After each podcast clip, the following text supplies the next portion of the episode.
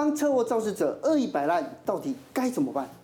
受害者狮子大开口时，又该如何自保？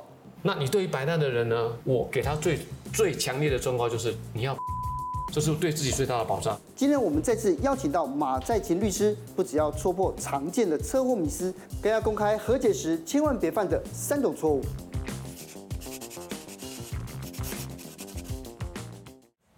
陆怡真，这件事情要问你，就是“灾难”这个字，你知道它英文的拼法是什么？呃，disaster，对，灾难，对啊，那你应该知道它的意思是什么意思哦？就是很很灾难，不想面对。它的字拉丁文非常有意思哦，它就是 dis 就是离开嘛，异位或掉下来嘛，掉下来。aster 就是星星，星星掉下来，星星换一个位置或掉下来就变成灾难了，非常贴切。而且它掉下来之后就变成意外。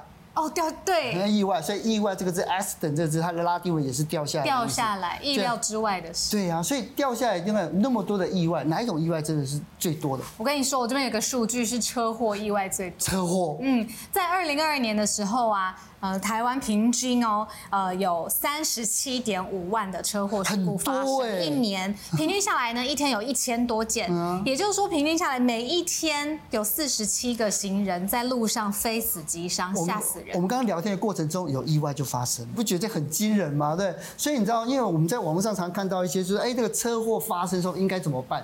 哇，听人家说不如听专业的说。哦，所以今天马律师就要来教我们怎么处理，而且还要破解车祸发生的时候到底有什么迷思。我先跟各位说明哈，交通事故大概分三种类别，像 A one、A two。A one 就是人当场死亡或二十四小时内有人死掉，嗯、那 A two 是人员受伤或者是超过二十四小时内有人死亡。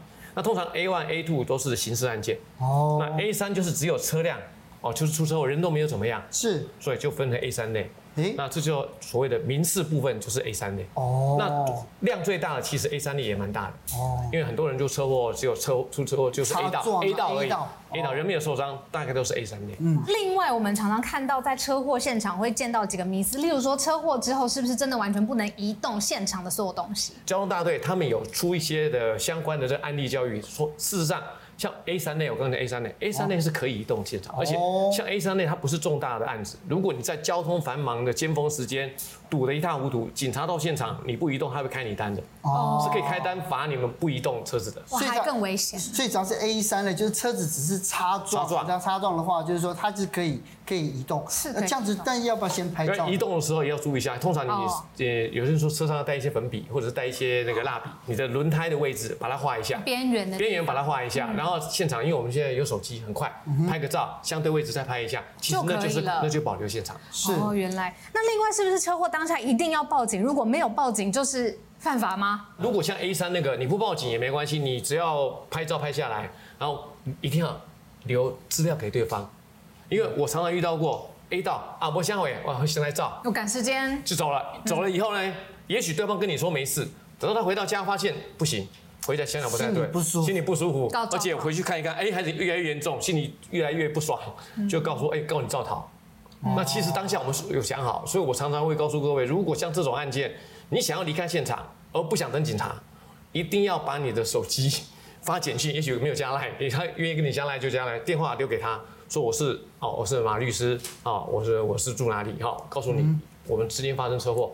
有事情请跟我联络。理解。那万一我们刚刚说是有擦撞的状况，要打电话嘛？对。如果是没擦撞，是不是就没责任？啊，不一定。现在监视器到处都是，没有触碰的车祸案件非常多。譬如说并排停车，哦，因为要闪并排停车撞到别人，这个并排停车的违规人是不是就这个肇责有原因关系？嗯。他但是他都没有碰到车子哦，车停在那边，停在那边，然后去买个东西出来，哎，旁边倒一个人，一起被告。哦因为当时车祸的人就是因为要闪这一台违规停车撞到别人。如果说这样真的不幸意外车交通意外发生的时候，就有时候就是呃，好像警政单位他们是希望先和解，对不对？对。可以有和解的时候，哪一些错误不能犯呢？诶，是可能分两部分哦。一个是不要急着去跟对方谈，因为每个人受伤他有一个阶段，车祸通常会产生的损害赔偿的项目大概有六项。嗯。第一个是医疗费、看护费、嗯，薪资减损、精神慰抚金。劳动力减损，还有车损，这六项呢，其实刚出完车祸的时候也不要去急，别急着去求偿，这些东西都需要单据的。哦、那需要单据就需要实出实签，好，像医生开出来，去看护三个月。那三个月后，也许你病情更恶化，更恶化，医生会继续再开再三个月，所以这样就六个月啦。所以千万不要急着去求偿，跟对方去要求这些原这些费用的最终额度，你应该要等到病情稳定以后，譬如说像刑事案件，刑事六个月内都可以告。哦，好，六个月内都可以告刑事案件。那民事部分呢，两年内都可以告，所以你累积到两年，啊，所有的单据都出来了，嗯，再去跟对方求偿都 OK，嗯，啊，保险公司都会收。本集节目由下半身衣赞助播出。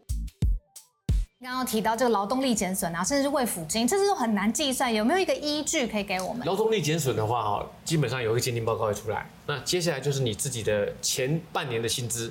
那个薪资用扣缴所扣缴所得，不可以自己说我在夜市上班，晚上每个月入一月入二三十万，那个没有用，嗯、一定是要拿你的薪资税单，税单要有报税的，法院才会认列。你不可以说我自己自由业，然后每个月赚多少钱，然后去推论，不能这样算。嗯、所以那个都是还是可以计算出来。最麻烦的就是精神慰抚金。哦，每个人都认为我很痛苦，所以我要求啊，我一个皮肉伤我要一百万。实务上法院的判决都没有办法这样子。随意你的自己抽象主张，你多痛苦就判你多少金额。我给大概大概那个数字是，假设都是皮肉伤，嗯，皮肉伤的精神慰抚金大概是五万，五万到二十万之间。哦，还要看伤到脸部，当然就多一点。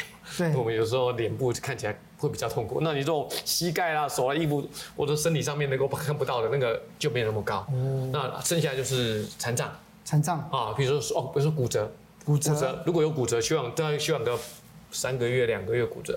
那大概就是三十万到六十万，那如果断掉或者是残障，就是变重伤，那个除了有看按看护费以外，他的我讲精神慰抚金哦，可能到一百五到两百。植物人那更严重，植物人的精神慰抚金可以到两三百。嗯，因为他就躺在那个地方，法官看这么可怜，一定会给多。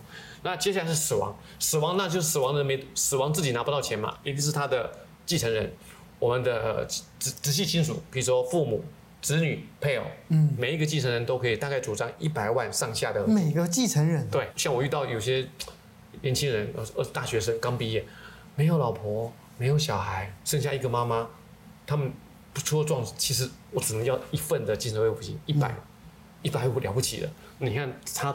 不同生三四个小孩，那个赔钱金额就不一样。所以另外一个就是他写到说找亲友壮大声势，跟有时候就是怕那个人单势孤啊，讲、嗯、话不够大声啊。任何一方只要一方专业人士介入以后，大家心目中都知道大概能够赔多少，亲友谈来没有用，嗯，好吧？你我反而认为是这种哭的，比如说很很可怜，搞不好还可以博取同情。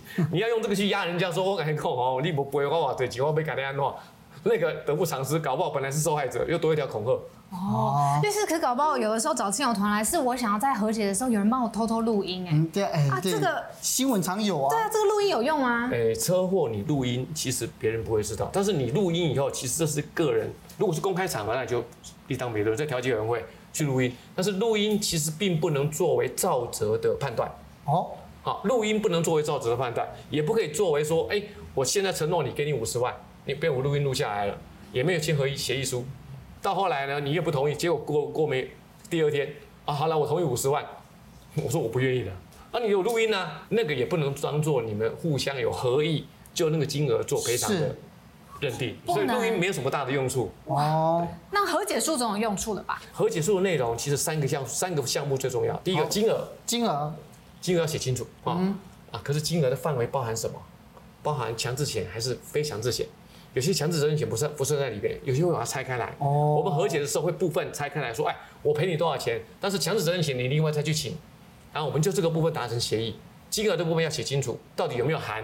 好，强制险。第二个部分人数。人数。有些车祸加害者有两三位。哦。就同时追撞。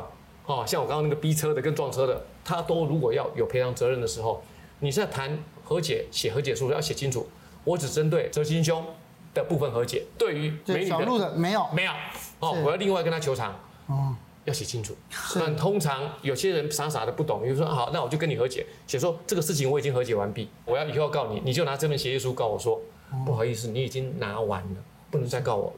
哎，所以这个部分要非常注意哦。可是如果碰到那个肇事者恶意摆烂，那我们应该怎么办呢？我们的强制责任险发起就是遇到恶意摆烂的人，哦，才有这样一个立法。是，但是强制责任险的额的赔偿的范围比较小，实质支付的医疗费用，嗯，哦，还有死亡啦，有一个两百万的赔偿，重伤有一定的额度的赔偿。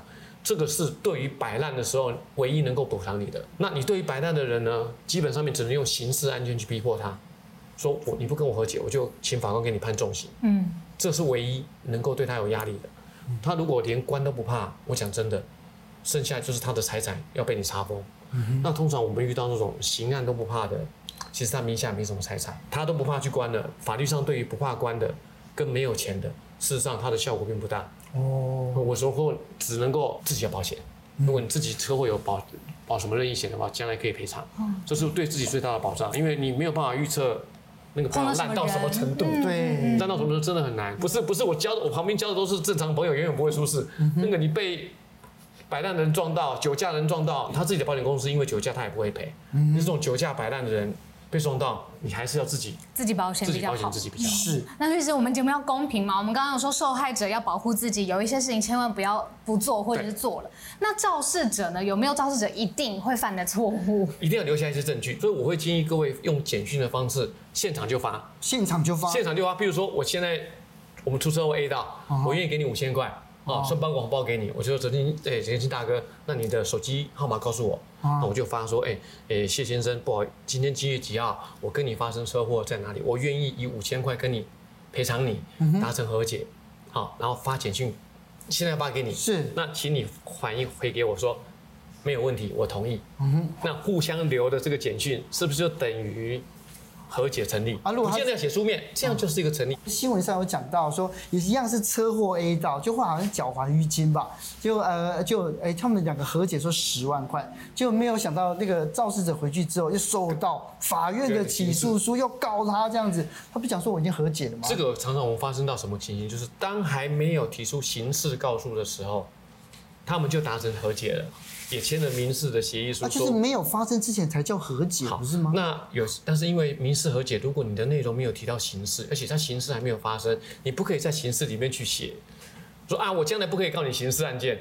你纵然有这个写法，他还是可以去告刑事，只是到时候检察官看到和解书会觉得 你这样的告其实是不对的。嗯，那通常我会建议双方在签和解书的时候加，请他写一个撤回告诉状。啊，撤回告诉状，车祸车祸刑案的撤回告诉状，啊，那先预写一张，写在下面，让他签字，啊，将来你是预防他，如果你一告进去，我就拿这个读进去，嗯，那不见得用得到，这种几率很少很少，用那个你刚刚那个例子是非常少的例子。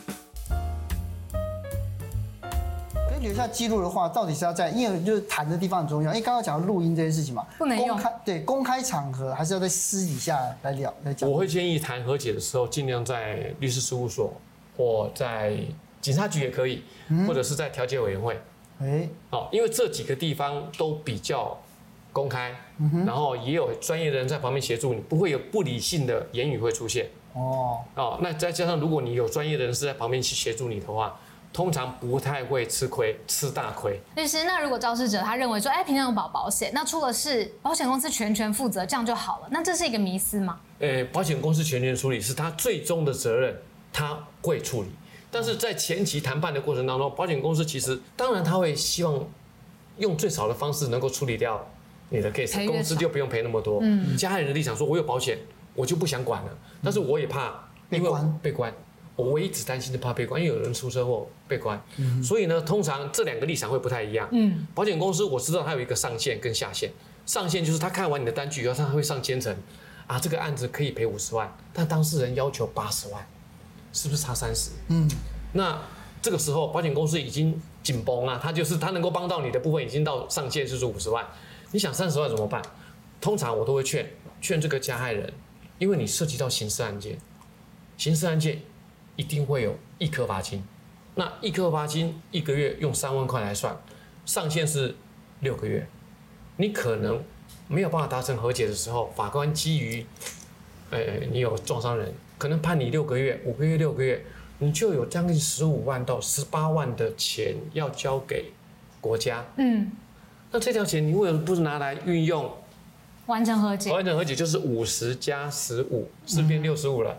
对，啊，就有六十五的扣打，跟那个对方谈说，先生你不要八十了，减一点点。